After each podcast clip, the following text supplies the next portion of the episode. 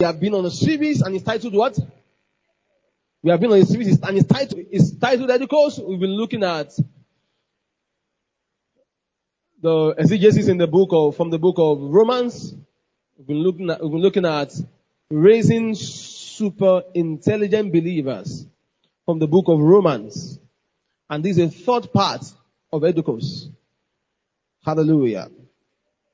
Alright, last week and two weeks ago we laid a very strong foundation. Um, we said several things. We talked about how the book flowed. We talked about the author of the book. We talked about the theme of the book. We talked about the audience of the book. We talked about the writer of the book. We talked about the duration of the writings of the book. And we also talked about the fact that there are certain things that the believer must know before the believer begins to study a place in the Bible.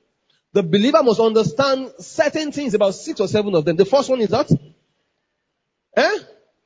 The believer must understand the author and the perspective of the author. Who is writing the book? Okay, Paul. You must know who is writing the book and you must understand the perspective of the author, know where the author is coming from and know where the author is going to. Number two is what? You must also understand the timing of the book. When was the book written?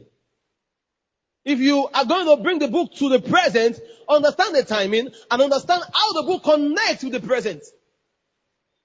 The book was written between 58 and, eh? 58 and 60 years after the death of Jesus.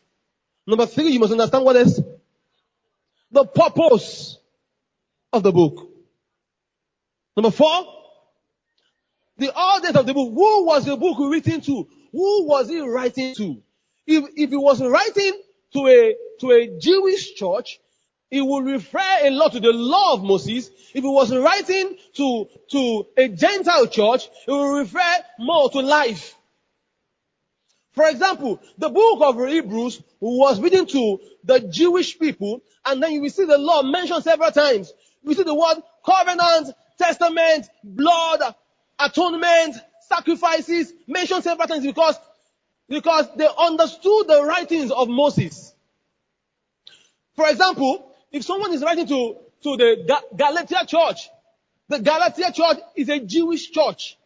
That's why Paul said in Galatians chapter, chapter, is it chapter 2 or chapter 3 now? Verse 1. He said, he said, he said, oh foolish Galatians. Said, who has bewitched you? That, that you that saw how Christ was crucified and you are now doubting the efficacy of Christ. So those who saw how he was crucified were people that were Jews. Am I right? But the Ephesian church happened to be a Gentile church. We, uh, we establish the fact that if the church is not from Israel or in Israel, the church is a Gentile church. The Israelites sees other races or other tribes as out of God's agenda. So they call every one of us Gentiles. So you must understand the audience of the book. Number five. The theme of the book. And we said that in this case we have about 10 themes in the book of Romans. Alright, beautiful. You must understand the pretext and the protest to understand the context. So if someone says something to you from the Bible, for example, Philippians chapter 2 verse 12, he says, walk out your own salvation with fear and trembling, and the person starts giving you problem. You are not working out your salvation. This salvation is a personal work. You must work it out. You have work to do. You must leave God on the side. You must work it out. No. No. That is not the end of it. You see, after saying that, there is actually a semicolon at the end of that verse of the Bible because the Bible was not originally written in verses and chapters. It was written as a book.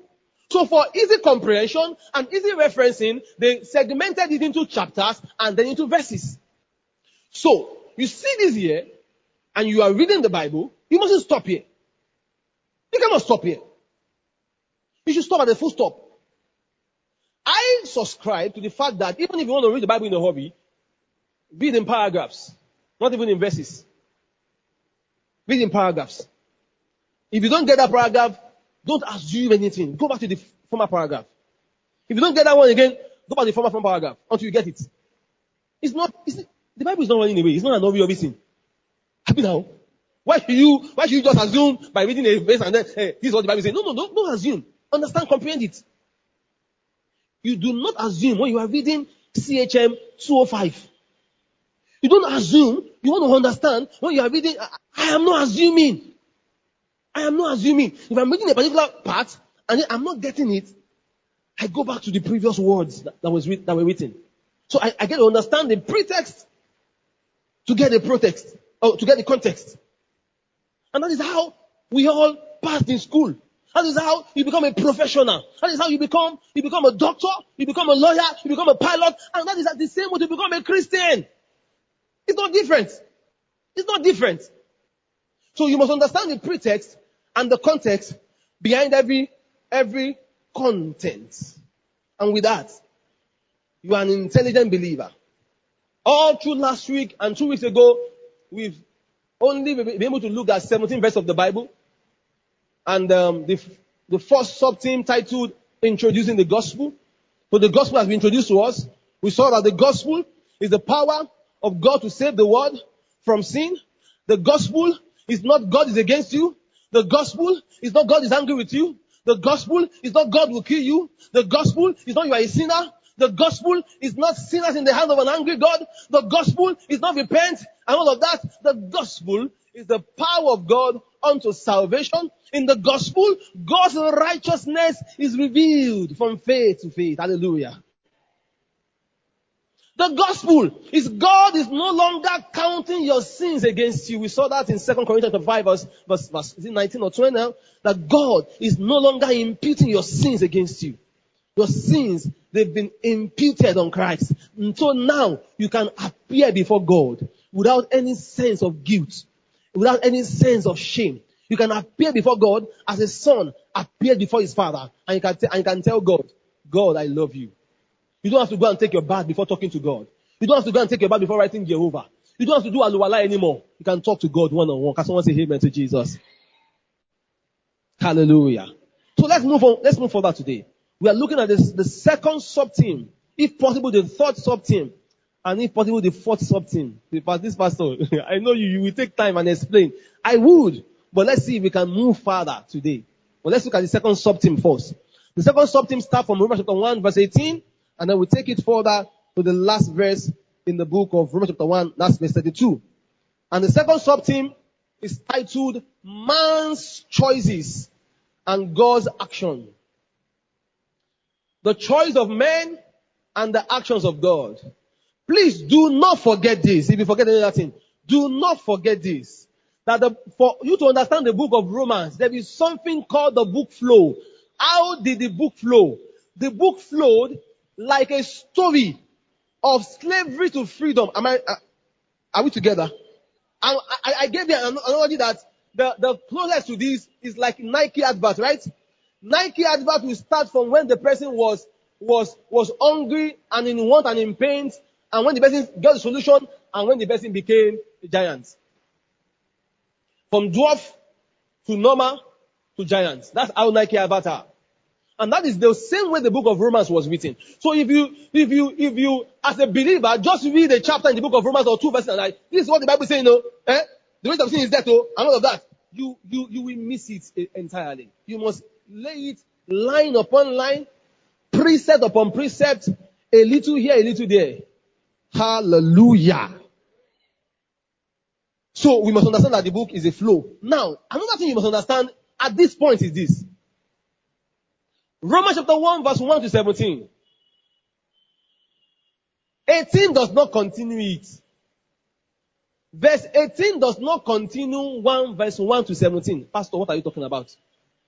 Now, how many of you have watched movies that they show the end from the beginning? Alright. How many of you have watched movies and they show the middle from the beginning? Middle from the beginning.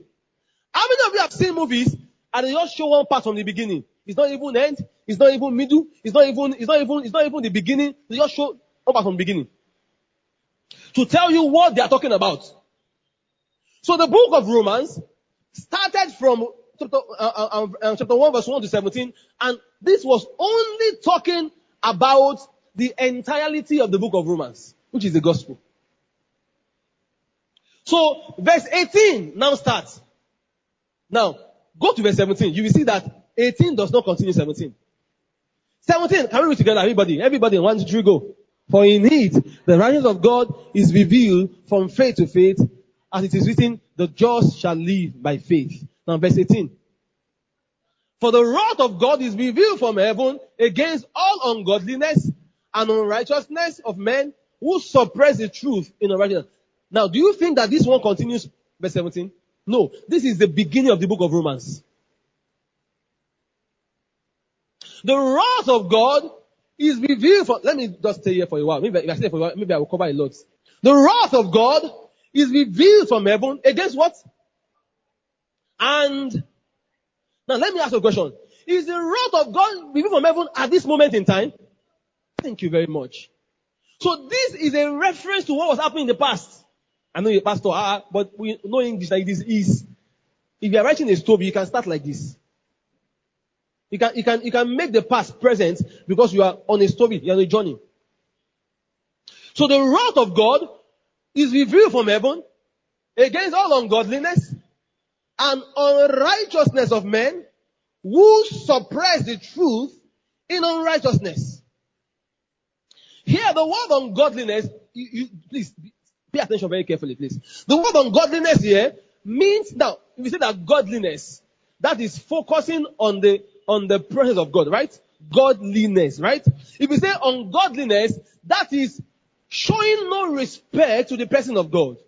That is saying that put God one side, maybe we day our day. Not that kind of thing now. Put God one side, maybe we day our day. So ungodliness is a denial of the presence of God. Ungodliness is denying God in doing certain things. I know there are things that we do every day and we just forget about God. God is not involved in this. Forget about God in all of these things.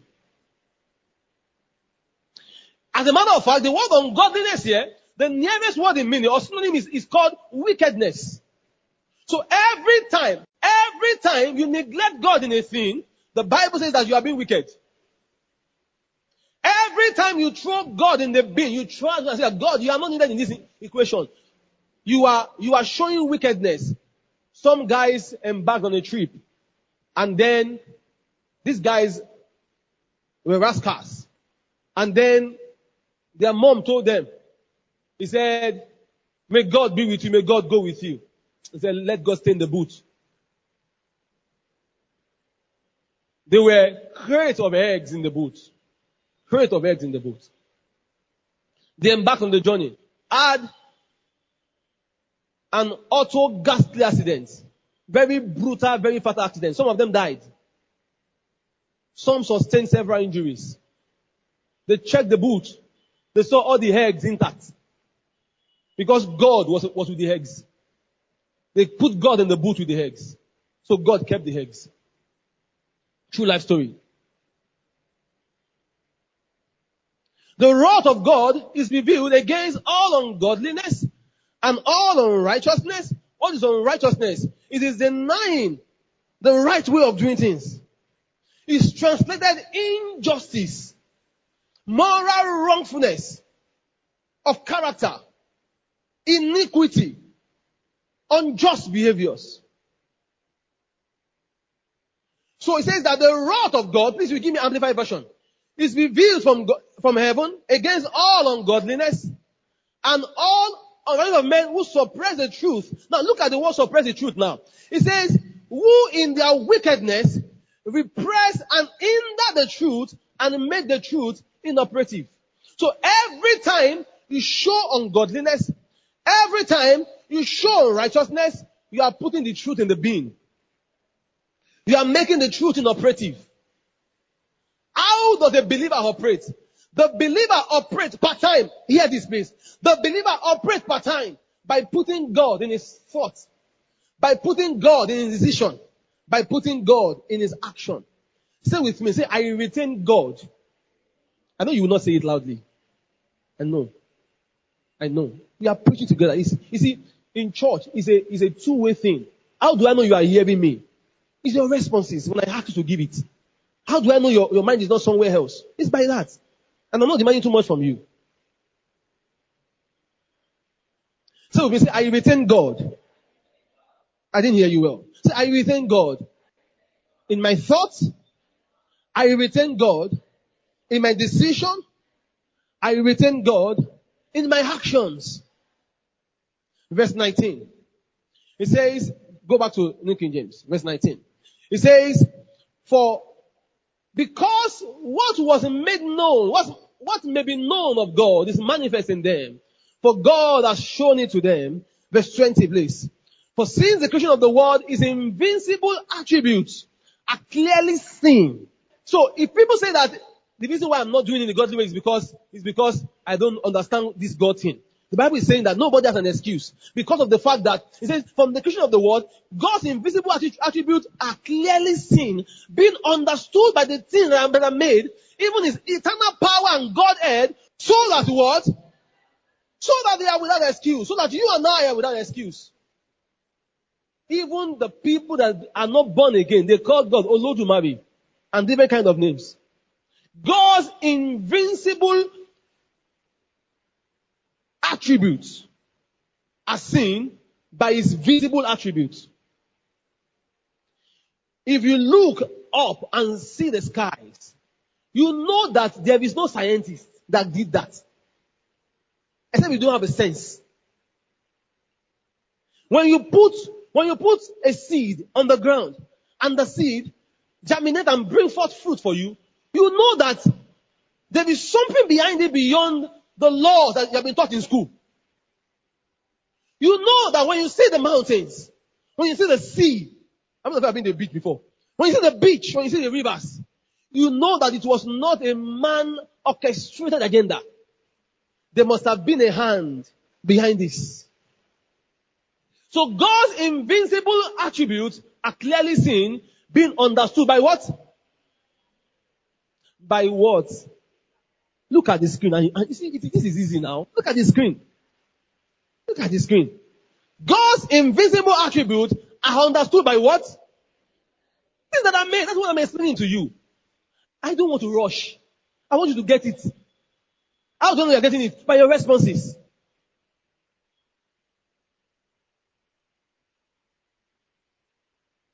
So they call him Oba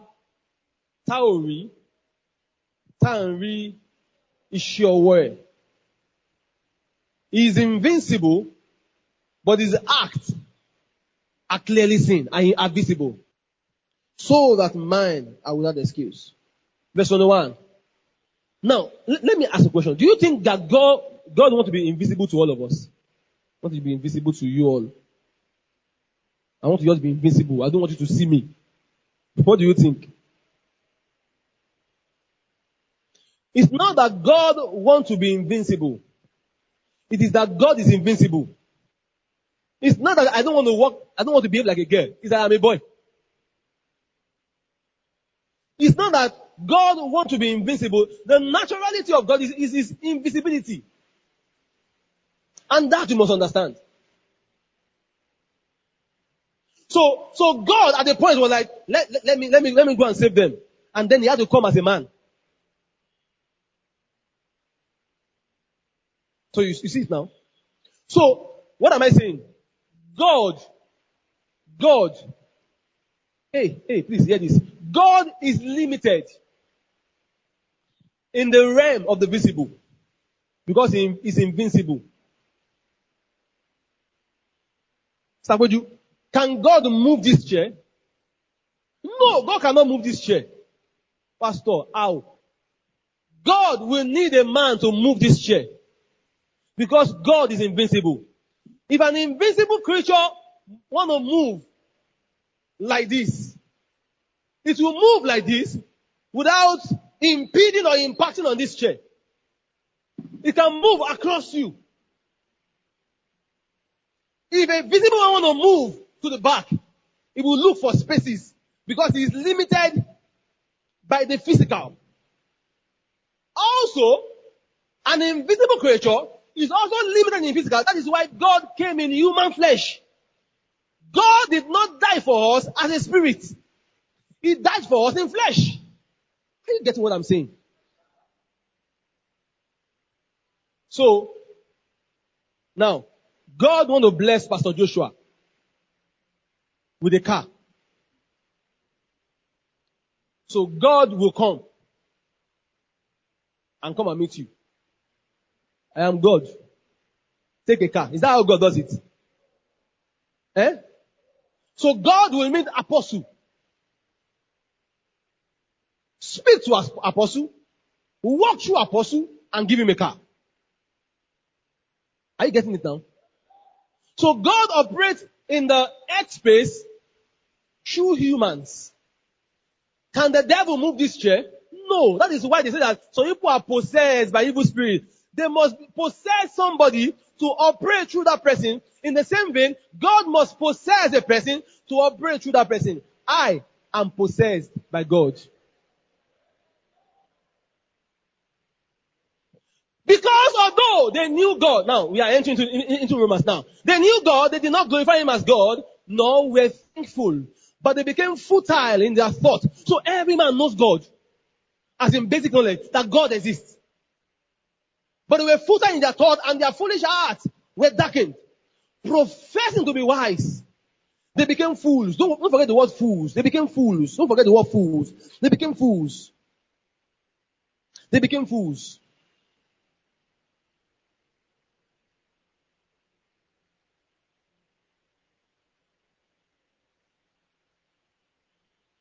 Now, verse 23.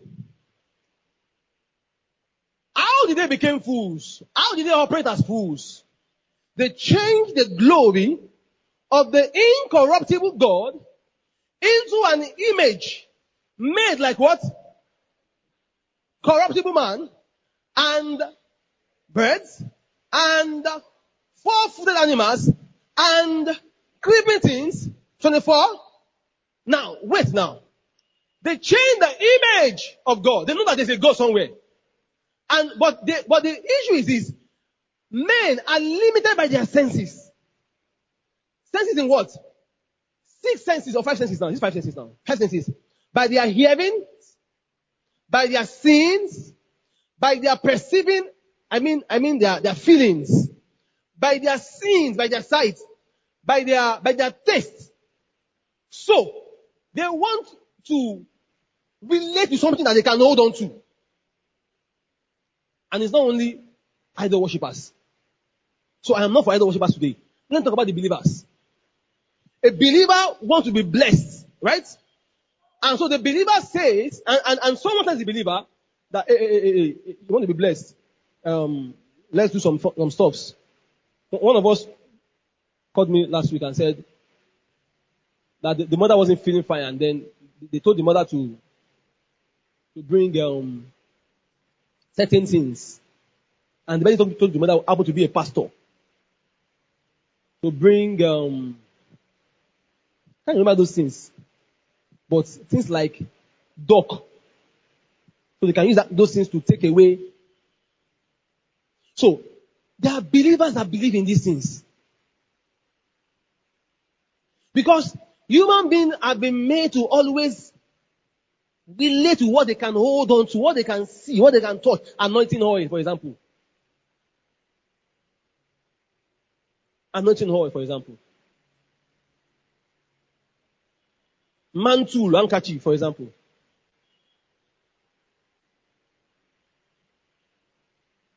Don't write exam, just take the mantle, rub it on your face. The exam will be fine in Jesus' name. You take the mantle, put it, put it on your Bible. Put your Bible very But uh, we have seen people anoint application letter. Ah, ah. What level of wisdom is this?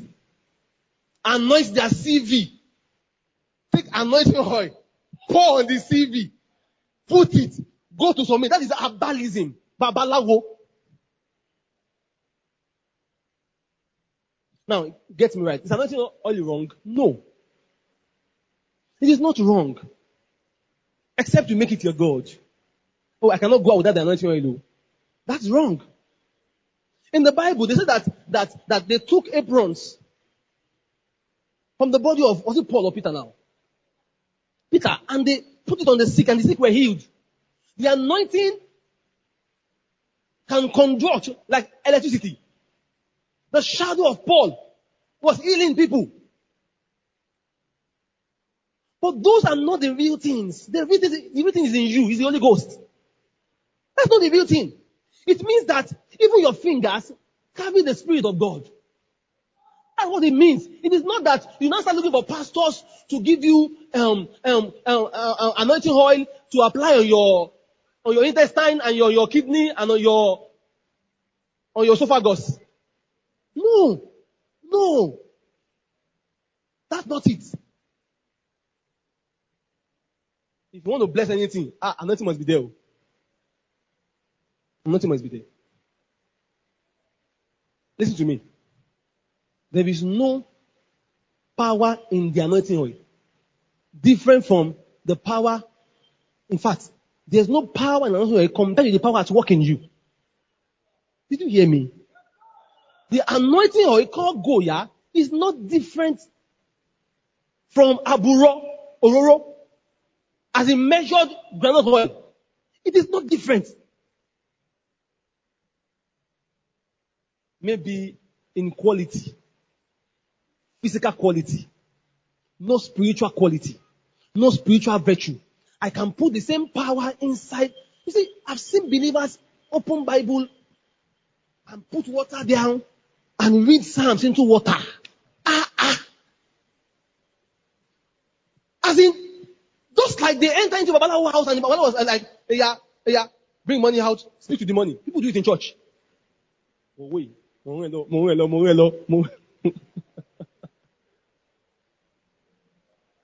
The Bible says we walk by faith and not by sight.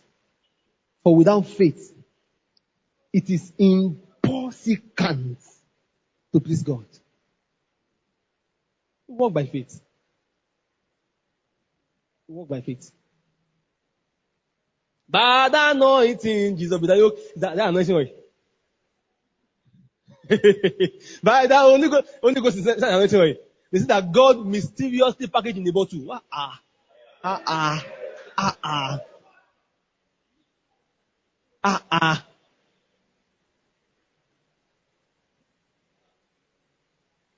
The, the, pastor, there must be a contact, point of contact. What is point of contact? Our time must be different. Our parents carries they carry pictures to church. When pastor just pray, they just bring the pictures out. They put it up like this. I'm not against them. If that is what they love, they should take it and be using it. Ah, my picture is my mother. She should go and do it very well. But excuse me, you should not do that. You should not do that. You should know better. Let them operate based on what they know. But you, you should be an intelligent, you should, no, you should be a more intelligent believer. Same way they take pictures of Babalawo. Yeah, uh, where is this? Where is, where is the child? Ah, Baba? uh, uh, Some of you even write names. God forbid, not a king's up. Write five names of different boys. You pray on it and tell you the one that is, is your husband. And pastor, I want to see you. Eh, eh, what happened? Three guys are, three guys are in my life. Wait, wait, did you say yes to three guys and they are dating them? Or they are asking you out? Five guys in your life, only you. Eh, it's not as if I said yes to them, but they used to take me out. Sister of God. Sister of God. So start praying on the five guys. One is Sunday, second one is Wale, third one is Dotun, fourth one is Anibo girl, Ifeanyi, fourth one is a white guy. It's, it's, it's Charles. Start praying. Now come to you. So if you marry Charles, you have problem. If you marry Tunde, he might die young. You see that Wale? He will beat you. You see Dotun? This Dotun. Akosejaye. That is what, that is what has written about him since. This one. He's great, oh, but this one, he must go and meet his mother and tell his mother what the mother did when he was, he was about to be born. If you don't take that one away, don't marry him.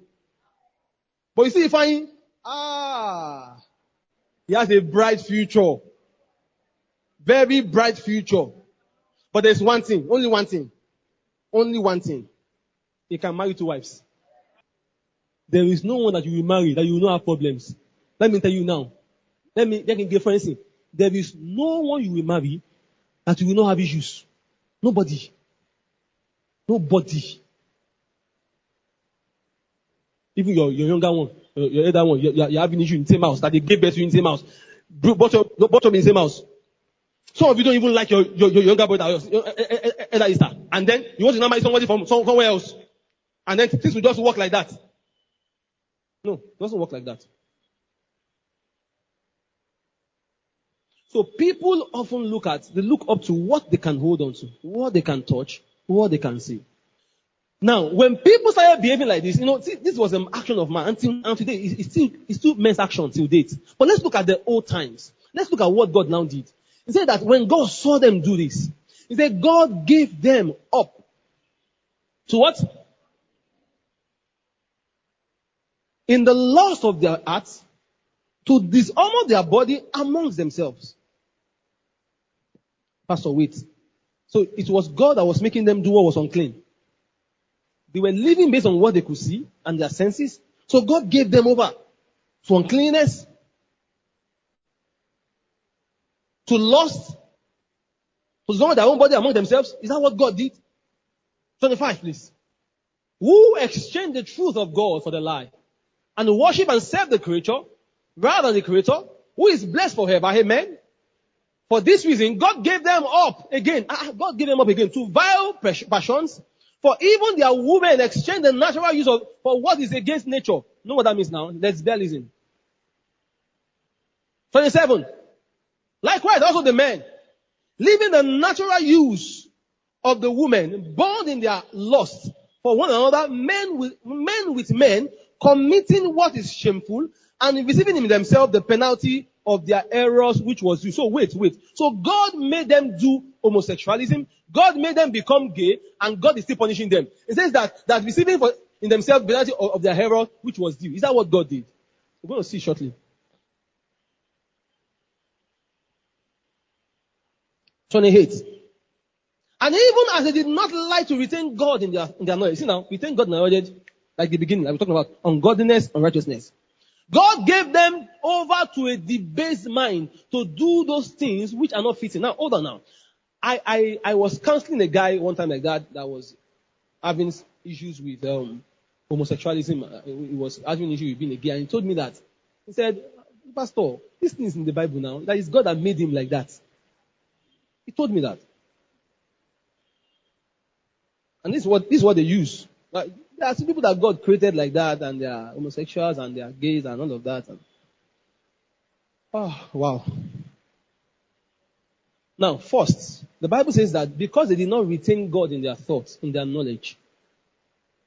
Now, let me say this to us. Even as believers, the moment you don't retain God in your knowledge, you are open up to anything. The moment God is not at the center of your life, you are opened up to the attack of the devil. The devil can use you manipulate you, do things with your life. That's first. Number two. In verse 24, we saw it's written in verse 24. Please go there. Verse 24 says that God gave them up. God gave them up. The word gave them up. 26 again. 26. For this reason, God gave them up. God gave them up. 24. 26, God gave them, 28 now, 28. And because he didn't God in their, in their knowledge, God gave them over. So God gave them up, God gave them up, God gave them over. Three of them, three of them mean the same word in, in the Greek. From the Greek word paradidomi. Now, didomi is to give. If I give you now, like I didomi you. Now, if it's paradidomi, now look at the word para. I didn't say para from you. If I say that somebody is a military man, if I say that someone is a paramilitary man, what does it mean? Eh? Like military, that's that's close, but no, not exact. I say, for example, now, a soldier is a military man, right? Talk to me now. A civil defense corps is a military man? They call them paramilitary. Why? Eh? Why? Talk to me, please. They're not fully military. They are not the main military people. They are just involved. Do you get it now? So the word and God gave them over is not and God gave gift of gays to them. Gift of homosexuality to them. That or God made them to start doing evil things. No. The word and God gave them over. It is God was involved in the entire thing. But God was not the architect. A military man is the main guy that, that fights. Paramilitary people, they support the military people. Am I right? So in this case, God was not acting. He was not acting. Or he was not directly acting. It's as good as God left them. God just left them. What do you want to do? Go and do it. Just left them. The word paradidomi also means to surrender. You surrender them, you leave them. So God did not make anybody a sinner. God didn't make anybody a gay. God didn't make anybody homosexual. God didn't make anybody a liar. God didn't make anybody a thief. God can look at you and be watching you. What did God do in the case of Adam and Eve when they were going to eat of the, of, of, of, of the fruit in the tree? God understood or God has given man the majesty of a free will.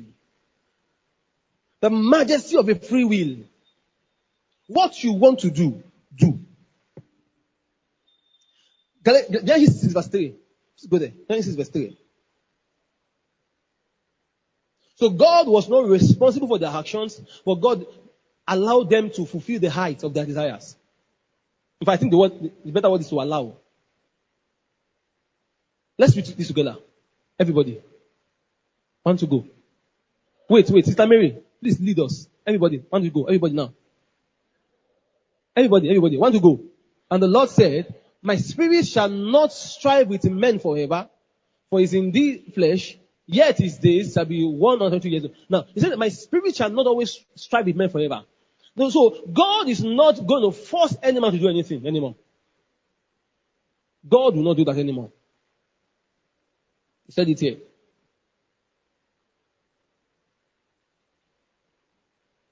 So God didn't make anybody Boko Haram. Yeah, that is his here. That is his destiny. There's nothing like that. It is man's choice and God's action. Because man isn't a robot. Man is a free moral agent. And he has a majesty of a free will. So God gave us choices. And with the choices, he also gave consequences. Say with me. Say, God gave us choices. And also gave us what?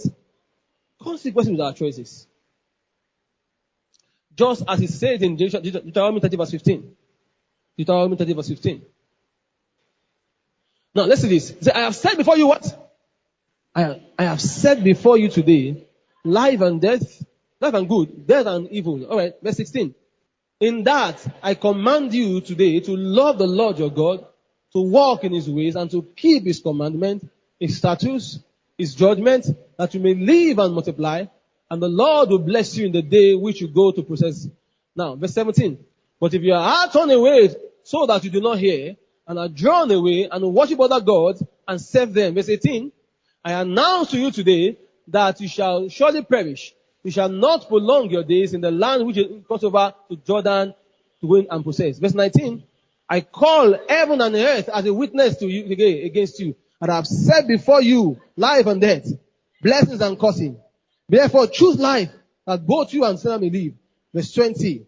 And that you may cling to him, for he is your life and the length of your days, and that you may dwell in the land which the Lord swore to you, to Abraham, Isaac, and Jacob, and to give them. Was God going to force anybody here? Was he going to force anybody here? What did he do? Give them choices. And then with the choices, there are consequences. With the choices, there are consequences. Hallelujah. Now go back to Romans chapter 1 verse, verse 28. Alright. And even as they did not like to retain God in their, in their knowledge, God gave them over to a debased mind and to those, and to do those things which are not fitting. Verse 29. Being filled with what? Did God fill them with this? Eh?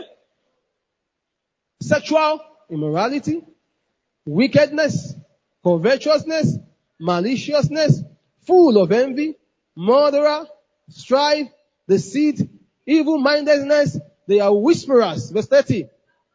Backbiters, haters of God, violent, proud, boasters, inventors of evil things, disobedient to parents. Undiscerning, untrustworthy, unloving, unforgiving, unmerciful, who knowing the righteous judgment of God, that those things who practice them are deserving of death, not only do the same, but approve of those who practice them. Now, now, all of these can be traced back to the fact that men refuse to retain God in their thoughts. God's wrath was revealed from heaven against all unrighteousness and ungodliness. That's Romans chapter 1 verse 18. How? How? God gave them over. God watched them. See them do what they have to do. Say with me once again. I retain God in my thoughts. I retain God in my decisions. I retain God in my actions. In the name of Jesus. Can you say it three times? One, two, three, go. Thank God in my thoughts. I retain God in my decisions. I retain God in my actions. One more time for the last time. I retain God in my thoughts. I retain God in my decisions. I retain God in my actions. In the name of Jesus. Hallelujah. How does a believer live? We live by faith and not by what? By sight. Say, I, say, the believer lives by faith. We don't live by sight. We don't live by what we see. We don't live by what we see. Sorry, 2 Corinthians 5 verse 7. We don't live by what we see. We walk by faith and not by sight. Psalms 14 verse 1, please. He says, the fool has said in his heart, there is no what? Psalms 53 verse 1.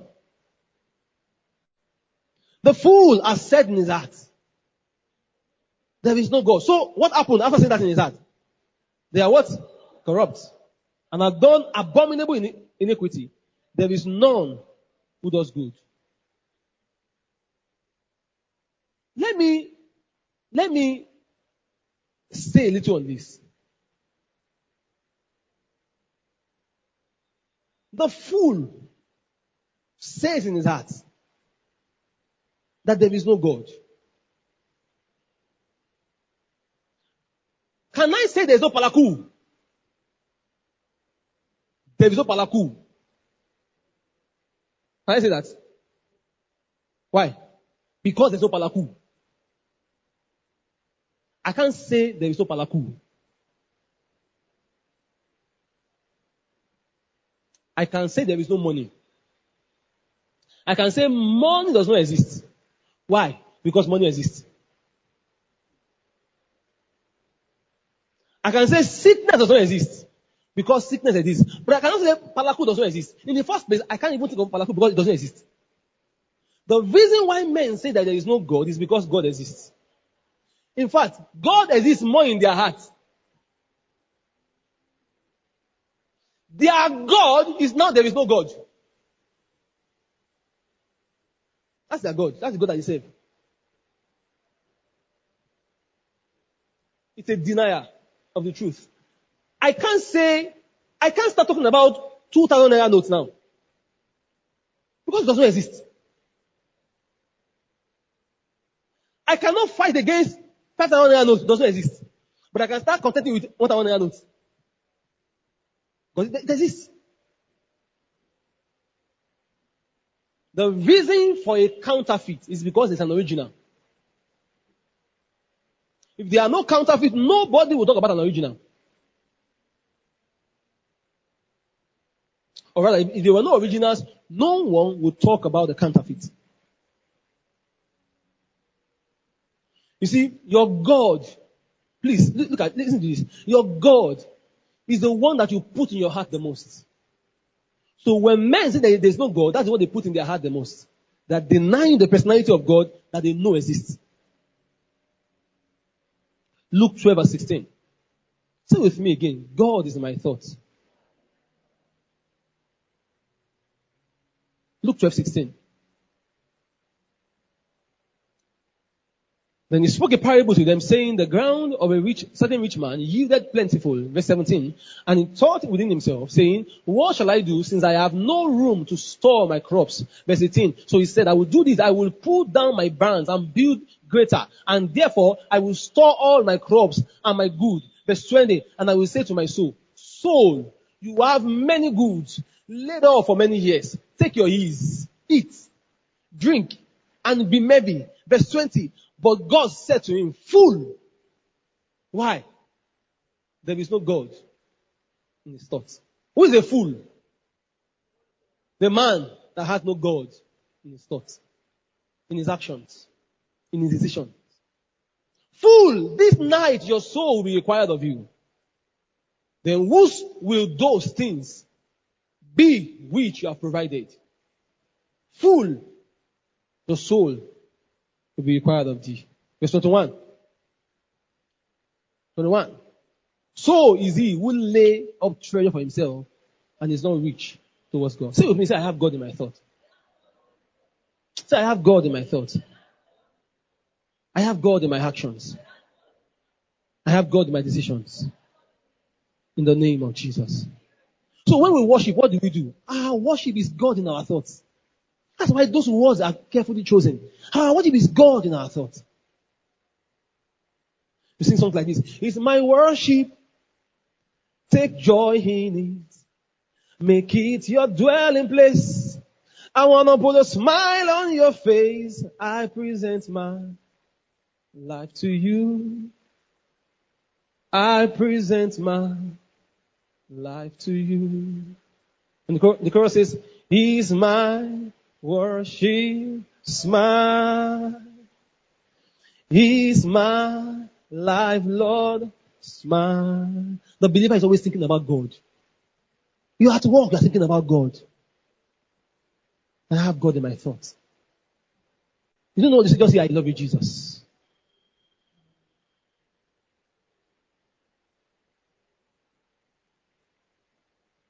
Want us sing the song together. Come, please, can you just come around the keys? Just, that's the keyboard.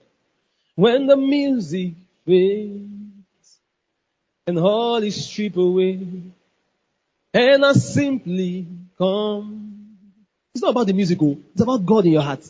Longing just to bring something that's of worth that will bless your heart. I'll bring you more than a song, for a song in itself is not what you have required. You search much deeper within to the way things appear. You're looking into my heart. So I want you what is about, about our song? We say, I'm coming back to the heart of worship where it's all about you. It's all about you, Jesus. I'm sorry, Lord, for the things I've made it, but it's all about you. It's all about you, Jesus. We say, it's all about you. It's all about you.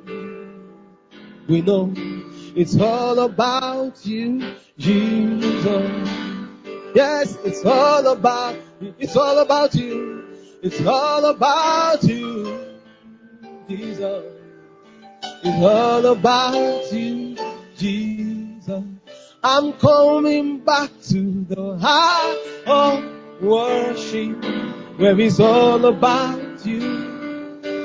It's all about you, Jesus. Yes, I'm sorry, Lord, for the things I've made it. It's all about you. It's all about you, Jesus. When the music fades and all is stripped away, and I simply come. It's not about the music. You see, when you're singing the music, put God in your heart longing just to bring. The worship is not for you, it's for God. Something that's of worth that will bless your heart. You're blessing his heart. You're blessing the heart of God. I will bring you more than a song. For a song in itself is not what you have required. You search much deeper within through the way things have been. You looking into my heart.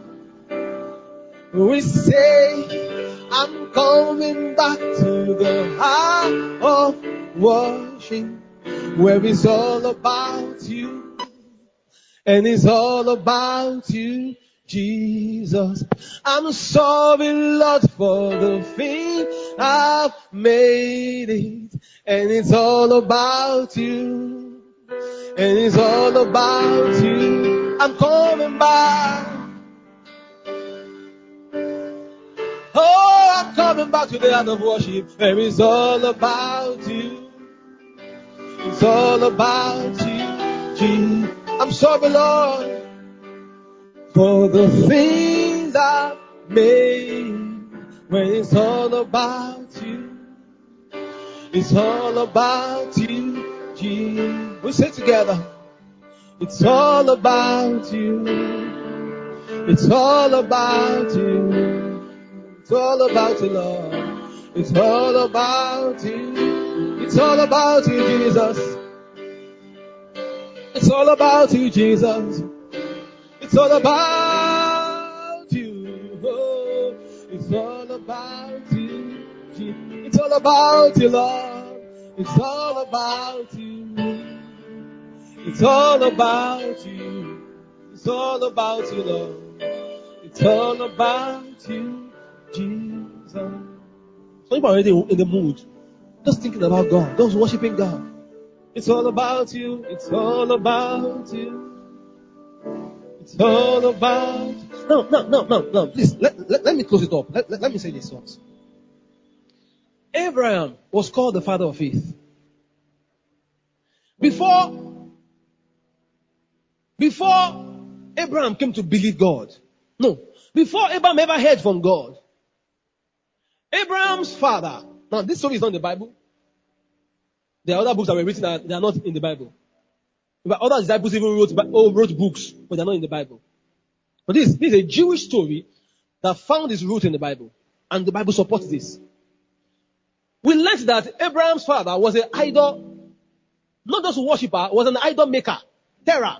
He was, he makes idols, people come to buy the idols.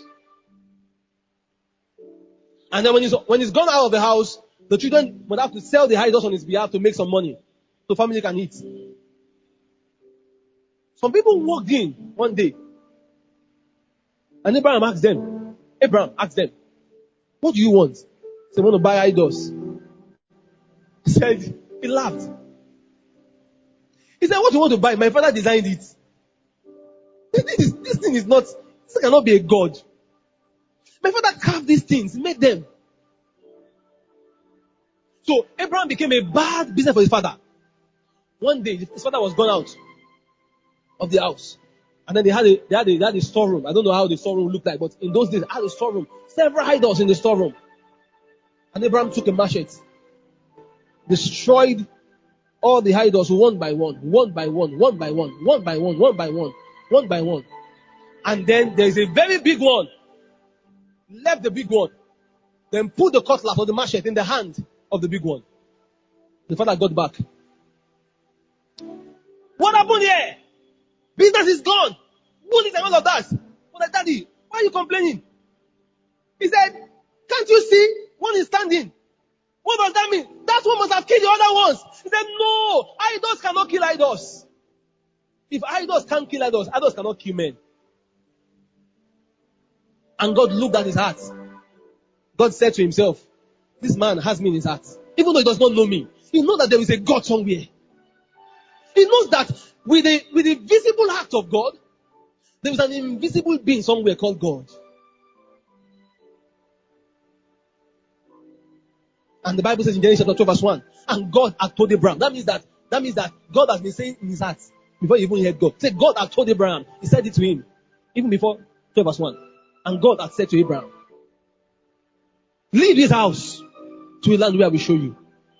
I will, I will thank God in my heart. I will thank God in my thoughts. I thank God in my decision. I thank God in my action. In the name of Jesus. It's all about you. Can we stand to our feet? It's all about you.